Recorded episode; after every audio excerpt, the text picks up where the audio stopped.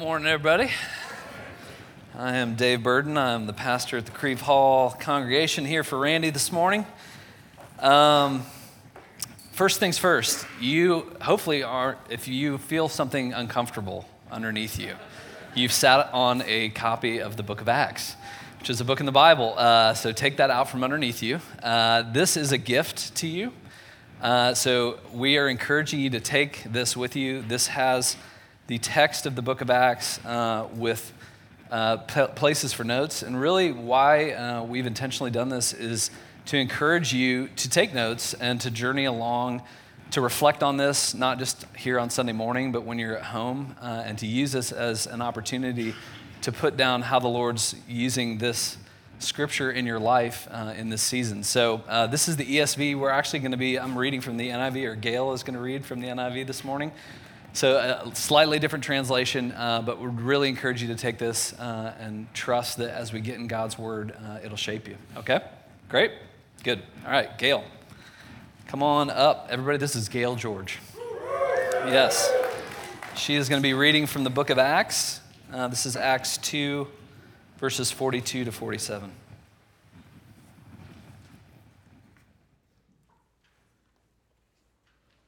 The fellowship of believers. They devoted themselves in the apostles' teaching and to fellowship, to the breaking of bread, and to prayer. Everyone was filled with awe at the many wonders and signs performed by the apostles. All the believers were together and had everything in common. They sold property and possessions to give to anyone who had need. Every day they continued to meet together in the temple courts. They broke bread in their homes and ate together with glad and sincere hearts, praising God and enjoying the favor of all the people. And the Lord added to their number daily those who were being saved. The word of the Lord. All right, this is God's word. Let me, uh, let me pray for us. Lord, uh, open our hearts uh, to you. Uh, we talked last week about the Holy Spirit. Uh, you say that the Holy Spirit teaches and guides and reveals us, reveals to us all truth. Uh, and so, be the teacher, uh, be the truth teller, uh, be the heart convictor and the leader uh, this morning. We pray in your name. Amen. So, uh, this is the second week in a new series. Um, we started this series last week. Randy launched this series off for you guys here, and the series is called Bearing Witness. Uh, I think the subtitle is The Adventure of Acts. And we are looking at the life or the beginning of the early church in Acts and we're not just observing it, we're looking at it for a particular reason. We're actually looking at the plan, or maybe you'd use the word the mission, that God was accomplishing through his people in the book of Acts. The team of pastors has been reading a book over the past few months called Canoeing the Mountains. Um, very interesting book. Uh, and there's a quote in that book that has kind of stuck in my brain uh, for months now. And uh, it gets at this idea of the plan or the mission that we're going to see unfold as we go through the book of Acts. And it, says this it says, It's not so much that God has a mission for his church in the world, but that God has a church for his mission in the world. I'm going to read that again. It's not so much that God has a mission for his church in the world. We're not just a gathered group of people and he says, okay, you're gathered now and I've got something for you to do. It's that God has a church for his mission. That's why we exist as the church. So it would be akin to this. If you're a part of a sports team and you never actually went out and played that sport, that would seem a little odd, wouldn't it? Right? If we just got together in order to practice and to be together all the time and to fellowship, that wouldn't be the reason we were a team. God has a mission not for his church, but a church for his mission. And that's what the book of Acts is about. Luke wrote this book, the former book. Uh, his gospel is all about what Jesus says there in the beginning of Acts began to do and teach until he ascended, which Randy taught on last week. But Acts is about the continuation of Jesus' work through his church. Because Jesus' mission didn't stop at his ascension. He, remember, he commanded them, I want you to wait in Jerusalem, right, for the coming of the Holy Spirit. I've promised that, which is going to be essential for me, Jesus, to carry out my mission through you. You will not have the power to accomplish that mission, your role in that mission without me. He even says in John that you, this is an astounding statement, you're going to go on to do greater things than me because of that Holy Spirit indwelling in you. Because I'm going to the Father and the Spirit's coming to you. So that's the mission, right? Bearing witness. It says this in Acts 1 but you will receive power when the Holy Spirit comes on you, and you will be, sorry, got a little ringing. You will be my witnesses in Jerusalem and in Judea and Samaria and to the ends of the earth. That's the mission. Peter talks about this in 1 Peter. He says, What? You're a chosen people. You're a royal priesthood. You're a holy nation. Why? That you might declare the praises of him who brought you out of darkness into his glorious light. I've chosen you. I've given you this, this designation. You're a priest, you're a mediator of the divine. This is how the gospel goes public now, is not through Jesus, but through Jesus in you. You're a holy nation. You're not just individuals, you're a bunch. That you collectively together might declare the praises of him who brought us all out of darkness and into light. That's what we're called to bear witness to. And the truth is, is if you get the gospel, and everybody, you know, at least has had one moment of their life like this when the gospel has really wrecked you, when you've witnessed something as spectacular as what's happened for us in Jesus Christ, when something spectacular happens for you, and that's what's happened for us in Jesus, you talk about it, right? We are all natural evangelists, all easily talk about the things that we love and the things that love us, easily right? It made me think about what about Bob? How many people have seen What About Bob? This is dating myself. Yeah. Go watch it again because some movies don't last and some do, and that one does. You remember when Bob uh, got brought onto Good Morning America? Or he brought himself, I guess, kind of onto Dr. Leo Marvin's interview about his book, Baby Steps, right? And Leo Marvin's kind of melting down, right, in his home at Lake Winnipesaukee. And finally, uh, I think it's Marie turns to Bob. She's like, Well, Bob, what do you think about baby steps? And what did he say? Who can quote it for me? What did he say? Mashed potatoes and gravy, Marie. That's what I think about baby steps. I couldn't be happier, right? And this man, this man, because of this man, he says, I'm now on national TV. I don't even know what's going on right now, but I'm very excited. exactly. That's it. Except God is not some jealous, neurotic Leo Marvin. He wants it to go public through you. You're the natural evangelist now, right? Because he's stepped into your life and done something, and now I, I don't even know what's going on, but I'm very excited and I want to talk about it. So, if that's what we're called to, if that's, that's the mission of the church, and we need the Holy Spirit to accomplish, to bear witness like that, um, there's something really important this passage teaches us about what it means to stay in step with the Spirit that we have been given. Because I don't know about you, but I can live and Bible's replete with places that talk about this. I can have something and not live like I have something, right? I can have all this riches in Christ and live like I'm, I'm poor in Christ, right? Paul talks about it in Galatians 5 where he says, Now you live by the Spirit, but you, can, you need to stay in step with the Spirit, which infers that you could fall out of step with the Spirit. So, what the early church did who had received the Spirit to stay in step with the Spirit is very important. To stay in step with the power that they had been given through the Holy Spirit. And that's what this passage, I really think, teaches us a lot about. So, three things we're going to look at in this passage, right? What they did, why they did it, and what happened as a result. Okay? What did they do? Why did they do it? And what happened as a result? First thing, what they did. Verse 42 says, Get a drink of my LaCroix. Sorry for all of you who don't have one. They devoted themselves to the apostles' teaching and to the fellowship and to the breaking of bread and to prayer. And everyone was filled with awe at the many wonders and signs performed by the apostles. They devoted themselves. uh, maybe some of the other, you know, translations of Scripture, uh, Old King James would say they continually gave themselves over, that they steadfastly gave themselves over to these four things.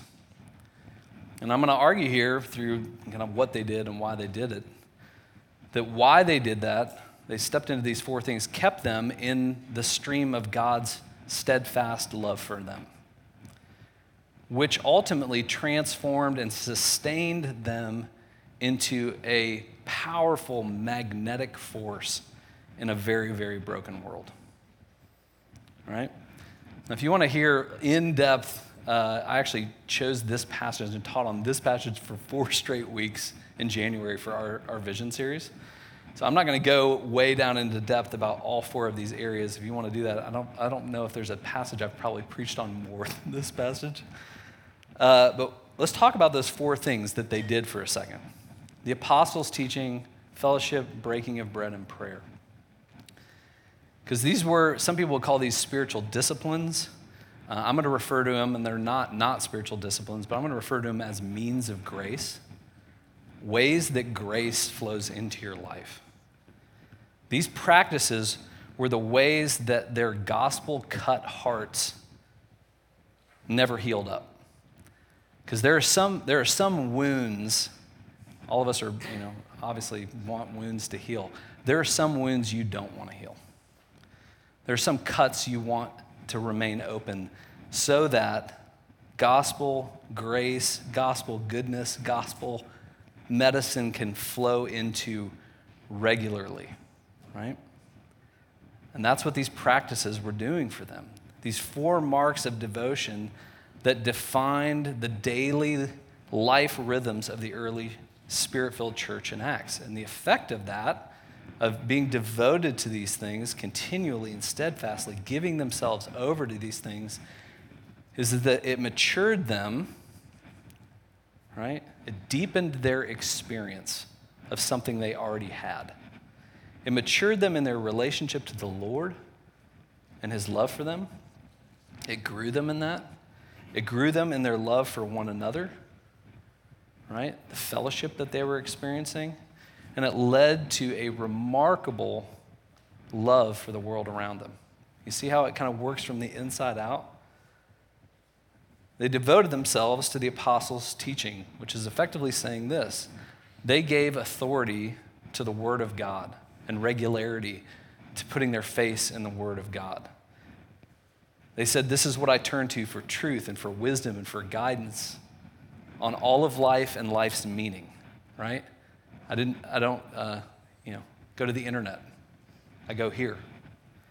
And what were the apostles teaching? If you go back earlier, just up a few verses, Peter preaches his first sermon, right? Peter the coward who betrayed Jesus and said, I'll never leave you until he did, right? And then all of a sudden, powered up by the Holy Spirit, he goes and preaches this really bold sermon. But what did he teach? If you just go look at what he taught, Peter taught the Bible. If you look at his first sermon, I mean, he was bold. I mean, he looked at a group of people and says, you know, Jesus whom you crucified, right? So I guess he wasn't afraid of shaming people at that point. But he taught out of Joel 2, he taught out of Psalm 16, he taught out of Psalm 110.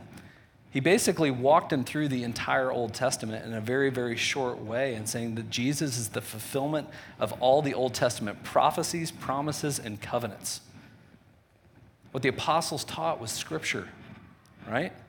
And they devoted themselves to being taught God's word. The Holy Spirit teaches it to you when you open it up, but that's what we're doing right now. I need to be taught the scriptures. They fellowship with the Lord through His Word, also through prayer, which was another one of their main devotions. And their fellowship with the Lord began to shape their fellowship with one another, right? The vertical relationship begins to shape the horizontal relationship. And oftentimes, if you look at our horizontal relationships, right, how we love one another, it tells us a lot about how we're experiencing the love of God. The vertical relationship shaped the horizontal one and fueled this fellowship that they had that they were devoted to. The word there for fellowship is koinonia, which is, we hear the word fellowship and we think about hanging out, maybe we think about having conversations, connecting over shared interests. There's nothing inherently bad about that, But their fellowship, their koinonia that they had was something wholly other than that, right? It was more critical than that. Maybe think of it like this uh, it's like the fellowship that people struggling and overcoming addiction experience in recovery. If you've ever been an addict, you know what I'm talking about. Right? The fellowship, that shared sense of collective purpose, of, of belonging and of, and of ownership. Like we think about fellowship and we think about, I want to belong to something. But if you even think about that word belonging, that's also how we talk about our possessions, right? That belongs to me. That's what we're talking about here. Their fellowship was is I have ownership in this. I belong to it and it belongs to me, right? People who are struggling and overcoming an addiction experience that sense when they're together because they're not confused about the fact that they need each other deeply in a particular way, right? Because in isolation, the chances of falling off the wagon is immensely higher. They know that. They don't just care about their own sobriety, they care about the other sobriety, and they see that we need one another for that to happen, right? We're linked together in that way. Think, when you think fellowship, the way they're talking about it, think Tolkien and Fellowship of the Ring, right? A unique band of individuals gathered for a purpose, each contributing what they could to the overall cause. You think about that fellowship, I mean, it's a quirky bunch of folks, right? You know, you get the short bearded mm, cave dweller dude. Was he an elf? No, the elf's the really good looking, the dwarf. Yeah, sorry. The dwarf, the elf, the king, the furry feeted people, right? That's the kind of fellowship. It was a community, the Acts early church community was a community that took a deep sense of responsibility for one another. Not in a dutiful way. You hear that word responsible, and everybody's like, uh, but because of love right? The vertical relationship was shaping the horizontal relationship. They served and they sacrificed for one another and beyond, beyond this community, out into the world, because they had been served and sacrificed for by Jesus. That's why they devoted themselves to these things. That's what they did. They devoted themselves to those four things because it kept them in the stream of God's love for them. You know, in the early church at this time, there's a huge famine going on in the known world, in the Roman world. And what was going on is, is that basically everybody was fleeing major cities because there was so much death and so much disease. And that everybody was heading for the countrysides, right? It's, social distance is not a new thing, right? But they didn't do that. That was what shocked the Greco Roman world, is, is that Christians didn't flee, they stayed. They stayed and they cleaned wounds and they created hospitality and they died caring for people. So much so that it took this kind of sidelined religious thing called Christianity and brought it into the main light. They devoted themselves to the apostles' teaching, to the fellowship, to the breaking of bread, which is communion, as well as in their homes in prayer. Why did they do it? They continually gave themselves to these things so that they could experience the Lord continually giving himself to them. That's why I refer to those things as a means of grace. Spiritual disciplines, we think about that and we think about I'm doing something, right? To maybe prove something to the Lord or to maybe pull some levers for God, right? When you think about it in that terms, it's all about what am I doing in order to get God to do something. When you realize that the apostles' teaching, the fellowship, the breaking of bread and prayer were all to keep them in the stream of experiencing what God is doing for them. You see the difference? It's a means of grace. They're not things to make God gracious, they're means to experience that He already has been and is gracious. I was thinking about Sweet Cece's the other day. What's happened to our frozen yogurt scene in Nashville? It's gone and it's wrong. It is. Some of you can remember the days of TCBY in Green Hills. I think it's a nail place now. For the record, we are under serviced in this area in Nashville. I can't believe someone in 12 South hasn't figured this out yet. I think if you did frozen yogurt and a putt putt course, you would, it's ba- that would basically be like having people bring you giant trash bags of money. It'd just be a big money funnel. Some of you are better at business, uh, clearly, than I am. So if if that idea happens, intellectual property rights. Um, but no, Sweet Cece's, what I love about Sweet Cece's and why this is like the apostles' teaching and fellowship and breaking bread and prayer. Uh, you know the thing that you can go and twist all your toppings on? And all you're doing is just turning the knob, right? And you can turn it as much as you want. And more and more of that will come out. Guess what twisting the knob doesn't do? Make the toppings appear. They're already there, right? All you're doing is just going, right? They're means of grace. I'm just twisting it, and it's going to release what God has already got there for me. Jesus hints at this in John 15, right? He's basically saying this I, I, you need to be loved by me if you're ever going to love other people the way that I love other people. And if I'm going to love other people through you, you have to stay plugged in to my love. You have to practice my love for you together. Jesus knew that. In John 15, when he was teaching on the Holy Spirit, smack in the middle of this like giant last word session that Jesus has with his disciples, he's about to get whisked away by Judas, right? Taken to the cross. He teaches them about the Holy Spirit, their need of the Holy Spirit, and what the role of the Holy Spirit will be in their lives. And one thing that he says in there, he's given a lot of agrarian examples. You know, it's always seeds and I'm the vine and you are the branches stuff. He says this in John 15 remain in me and I in you. Apart from me, you can't do anything. Now, in the context of what we're talking about this morning about witness, he's basically saying this the fruit of bearing witness, you can't do it.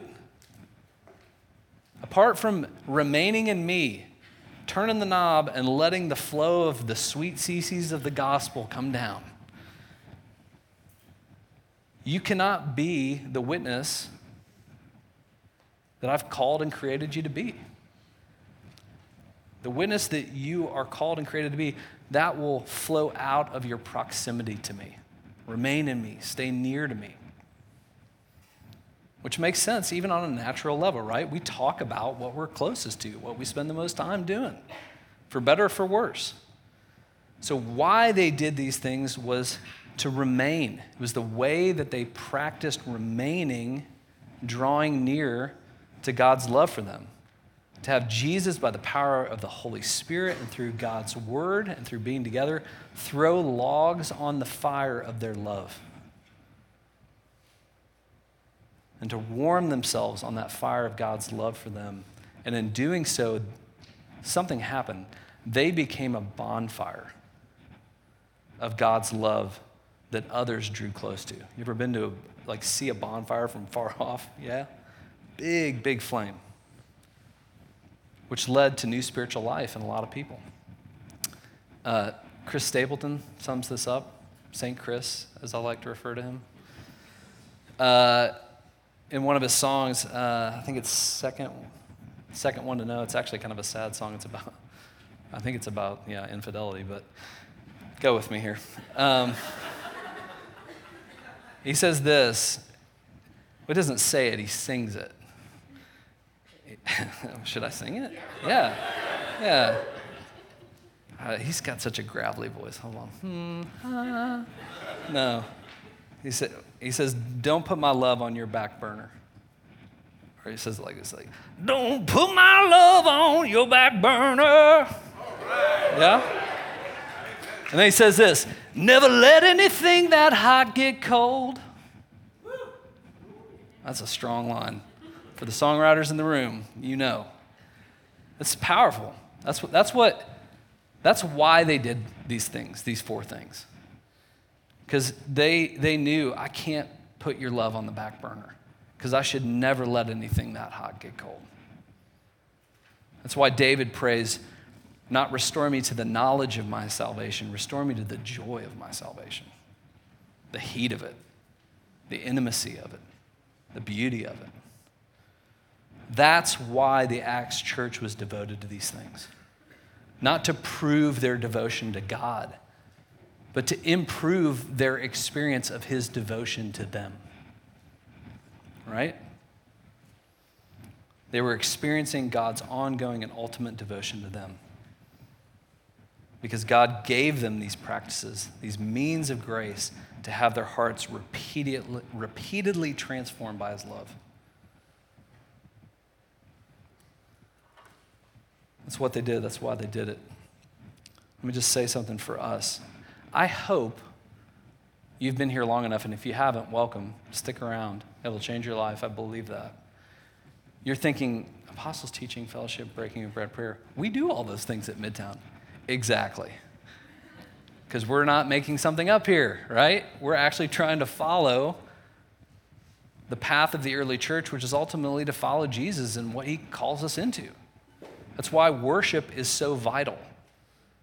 That's why we teach the gospel, God's inspired, inherent, authoritative word, right?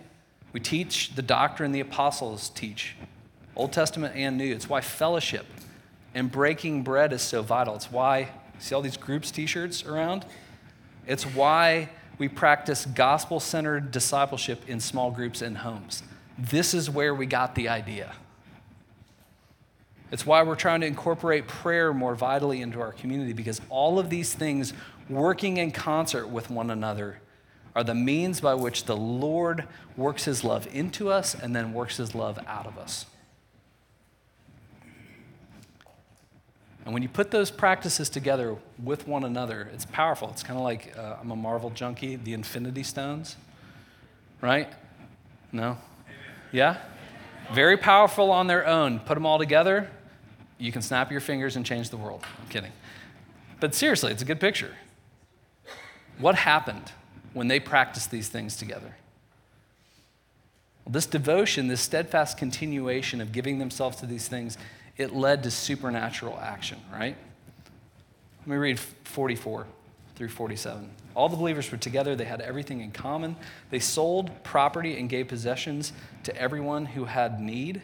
Every day they continued to meet together in the temple courts. They broke brother, bread together in their homes and ate with glad and sincere hearts, praising God and enjoying the favor of all the people. And the Lord added to their number daily those who were being saved.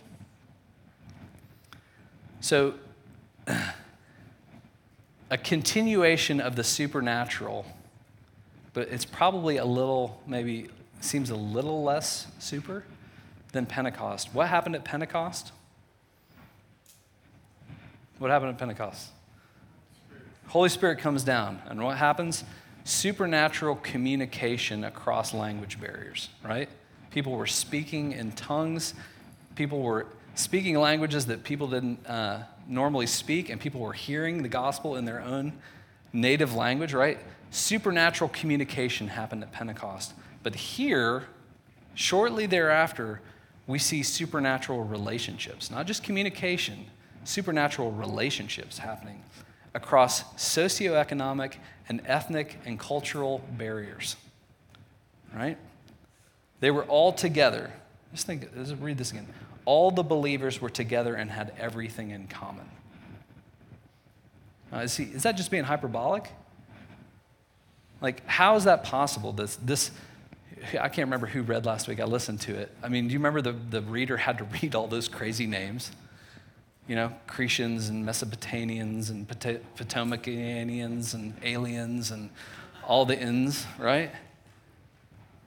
Now there were staying in Jerusalem God fearing Jews from every nation under heaven.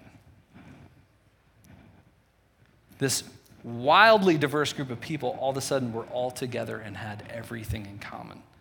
A supernatural relationship, a supernatural unity had begun amongst this group of people. Right? Because of the work of the Holy Spirit and because of their devotion to these rhythms, it was changing the very fabric of their relationships and their union. Go study Psalm 133. It talks a lot about this. How good and pleasant it is when brothers and sisters dwell together in unity, right? Goes on to talk about the anointing on Aaron's beard. I won't go into that, but at the end of it, it says, It's like the dew of Hermon on Mount Zion, right? And Hermon was a mountain that was super lush and vegetative and had this amazing kind of ecosystem around it. So it was green, green, green. And Zion was like a desert. He's basically saying unity like this is as rare and as supernatural as if the dew and the vegetation on Hermon happened on Zion. But that's what's happening here. They were all together, they had everything in common. Daily, they met in the temple courts and one another's homes. What is that saying? It's saying that all of life, my public and my private life, began to be about working out the gospel together. What were their hearts marked by? Gladness and sincerity. I mean, that would be supernatural. Versus grumbling and cynicism. They enjoyed the favor of all the people. It's a powerful statement. You should meditate on that that everybody, even if they didn't believe what you believed, you had favor with. Proverbs talks about literally when you're walking in the paths of the Lord, that God will even make your enemies live at peace with you. So think about that, that if that this community, that this part of the city that would live in favor with the people in this room because of the way that this group of people loved and lived amongst them. And then lastly, they were all together, they had everything in common. Their daily life was reorganized, working out the gospel. They enjoyed the favor of all the people. And then in verse 45, they sold property and gave possessions to everyone who had need. This is a radical, gospel fueled generosity, hospitality. And again, when you hear hospitality, you think twinkly lights, potentially, and, you know, farm to table meals. Uh, the word hospital is embedded in the word hospitality. Hospitality, this kind of hospitality, was about being a hospital for the sick, for the broken, for the needy. Right? Christine Pohl, in her book, Living into Community, cultivating practices that sustain us, which is what they were doing, practices that sustain them spiritually. She says this a life of hospitality begins in worship. It begins in the apostles' teaching, fellowship, breaking of bread, and prayer. It begins in worship. A life of hospitality begins in worship with a recognition of God's grace and generosity. Hospitality is not first a duty and responsibility, it is a response. I'll say that again. It is not first a duty and responsibility, it is first a response of love and gratitude for God's love and welcome to us. What happened when they practiced these things?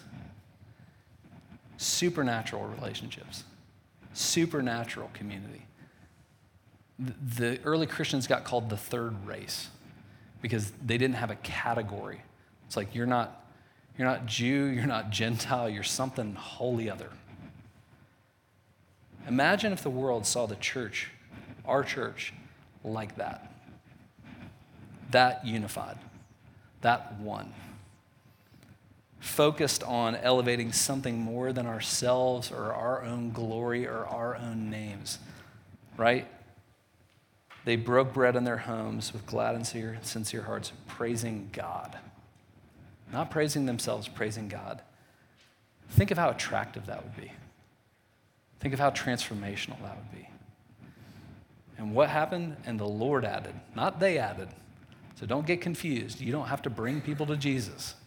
The Lord is the one who adds people to the body. Salvation comes from the Lord. It's all His work, but man, He loves. It's His plan to involve us in it. So here's the challenge, and then I got to go to Crieve Hall. They're waiting on me. Kidding. Uh, would you commit because I'm sure if I followed you around or you followed me around, it would be very hard to figure out what I'm devoted to, right? What I give my time to, what I give my energy to. Would you consider this fall continually giving yourself over to those four things?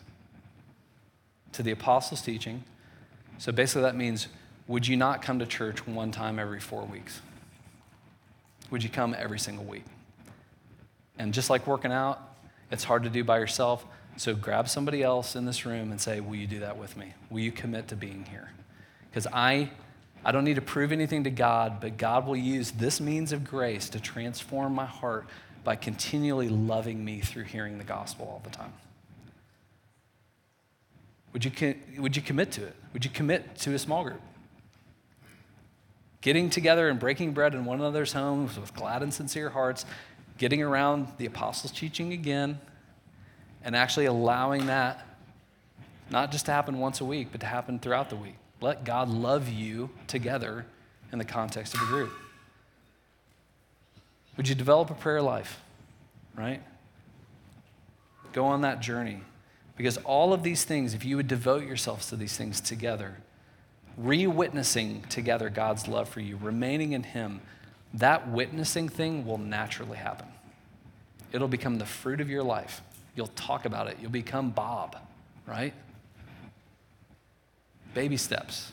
Those, are, those four things are just the baby steps, right? And pretty soon you'll find yourself on national TV in someone's life, sharing what God's done for you. So, would you commit to that? And then watch what God does. Watch what He'll do. Don't put His love on your back burner. Don't ever let anything that hot get cold. Let me pray for us. Lord, thank you for loving us. Uh, it's so clear that you do. Forgive us that uh, I so much more readily practice and devote myself to other things, trying to get the love that I already have in you, um, distracting myself from the fact that it's already there. Would you make this church a community of people who, not out of duty or any sense of legalism, um, get committed? Uh, this is not New Year's resolution stuff uh, you're the committed party, you're the devoted party, and all you're doing is saying, Would you practice these things regularly so I can, I can love you? And my love will transform your life.